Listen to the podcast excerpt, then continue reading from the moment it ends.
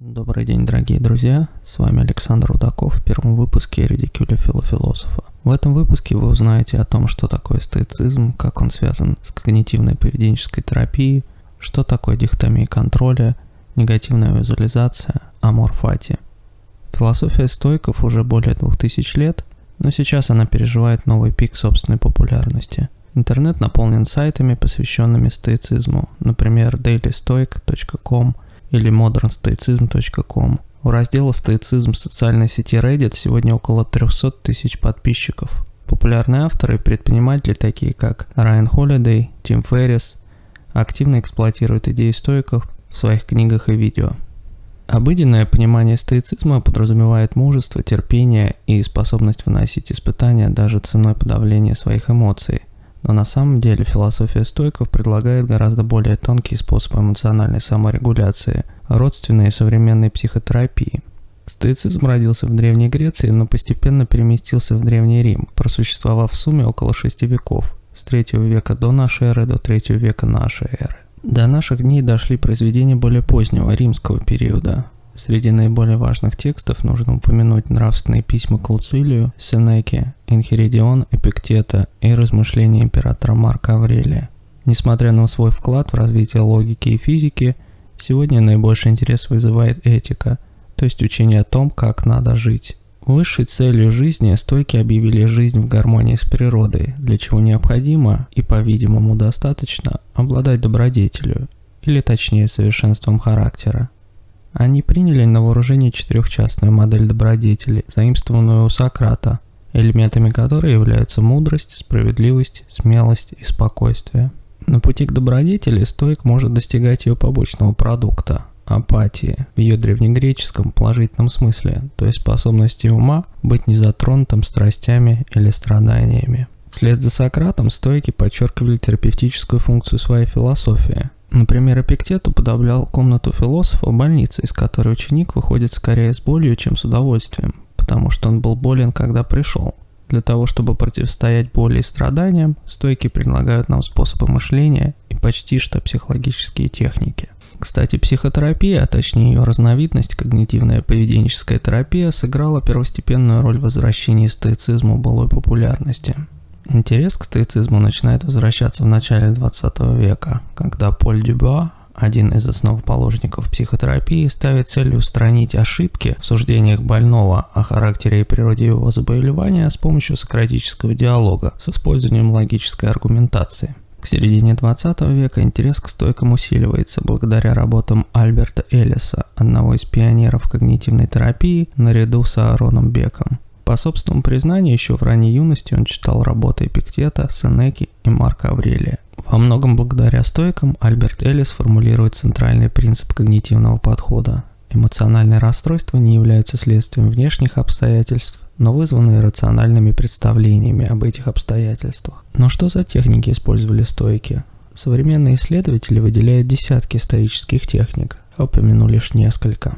Итак, первая идея стойков называется дихотомия контроля. Из существующих вещей одни находятся в нашей власти, другие нет, пишет Эпиктет.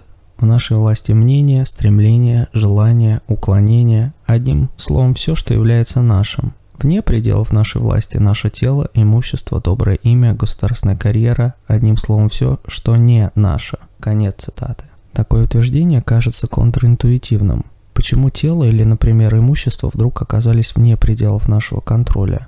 Но если вдуматься, то мы не выбираем наше тело. Если мы будем усердно хранить его, соблюдая диета и делая физические упражнения, то даже в этом случае оно остается подверженным болезням и смерти. Имущество также подвержено разрушению, краже, девальвации. Но это вовсе не означает, что стойки призывают халатно относиться к здоровью или накоплениям, совсем наоборот. Смысл дихотомии контроля – выработки психологической установки. Если кто-то будет считать находящееся за пределами контроля своим, его ждут затруднения, горе и потрясения. А если избавиться от такой установки, то можно приобрести психологическую неуязвимость. Никто и никогда, пишет Пиктет, не сможет тебя принудить, никто не сможет препятствовать, а ты не станешь никого порицать, не будешь никого винить, Ничего не совершишь против своей воли, никто не причинит тебе вреда. Конец цитаты. В психологии такой метод нередко называют интернализацией целей. Начиная партию в шахматы, вы можете выбрать один из двух путей – поставить цель выиграть, и тогда вы будете зависеть от обстоятельств, находящихся вне вашего контроля, или поставить цель играть на пределе ваших возможностей. В этом случае окажетесь неуязвимы для результата, каким бы он ни был. Еще одной хорошей иллюстрацией дихотомии контроля является молитва о душевном спокойствии, принятая на вооружение обществом анонимных алкоголиков. Боже, дай мне душевный покой принять то, что я не в силах изменить, мужество изменить то, что могу, и мудрость отличить одно от другого. Другой стоической практикой была практика под названием премедитацию малором, что обычно приводится как негативная визуализация, а еще точнее ее можно перевести как предвосхищение зла. Вещь необычная для современной культуры с ее культом позитивного мышления. Смысл практики заключается в проектировании негативного развития любых событий, визуализацию потерь, будь то люди, деньги, здоровье имущество.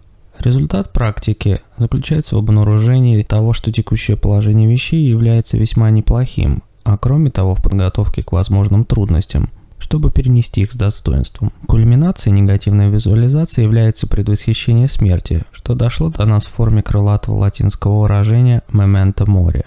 Тема смерти, кстати, хорошо известна современной культуре.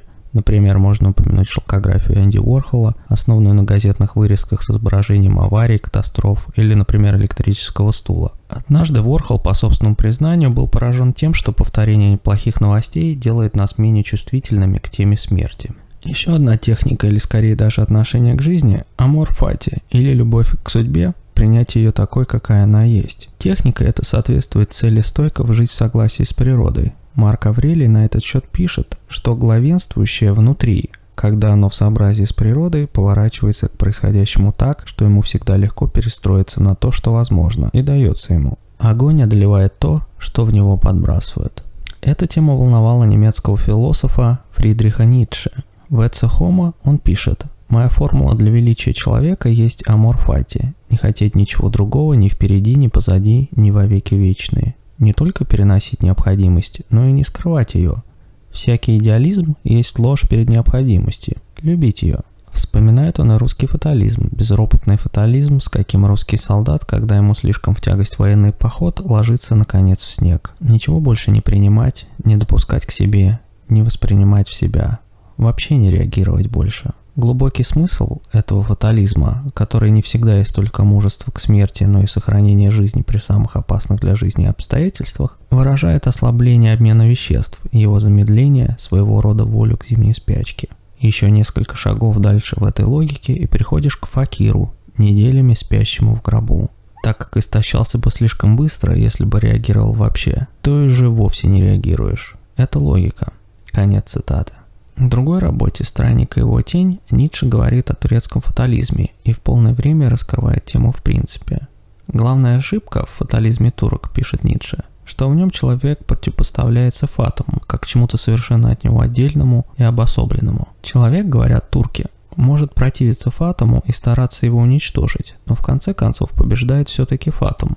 Вот почему благоразумнее всего ему покориться или жить как заблагорассудится. В действительности же каждый человек есть сам часть фатума, и если он щится ему по-своему сопротивляться, то и в этом совершается фатум. Как борьба человека с фатумом, так и его покорность ему не более как игра воображения. Но все те воображаемые представления заключены в фатум. Боязнь, которую большая часть людей чувствует к учению о несвободе воли, есть боязнь фатализма турок. Им кажется, что раз человек признает свое бессилие изменить что-нибудь в своей судьбе, он будет стоять в бессильной покорности, со связанными руками перед своим будущим. Или даст полный простор своим желаниям, потому что, что бы он ни делал, ничего не сможет изменить предрешенного к худшему. И умные и глупые поступки человека составляют тоже часть фатума. И самый страх перед фатумом есть тоже фатум. Ты сам, бедный трус, та непобедимая Маура, которая царит еще над богами, тебе благословение или проклятие всего мира. Ты те оковы, которые оковывают самого сильного. В тебе предопределено будущее всего человечества. Но что тебе до того, если ты страшишься самого себя? Конец цитаты. Существует и множество других техник, предложенных стоиками. Любопытный читатель найдет их в упомянутых ранее трудах. Важно сказать, что у стоицизма есть и свои критики. Например, британский философ Бертран Рассел говорит, что существует в стоицизме элемент зеленого винограда. Мы не можем быть счастливыми, пишет Рассел, но мы можем быть хорошими.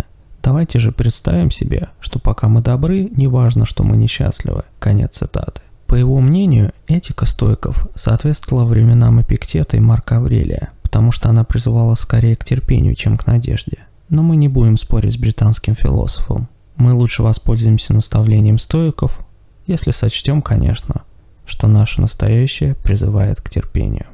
Спасибо за внимание.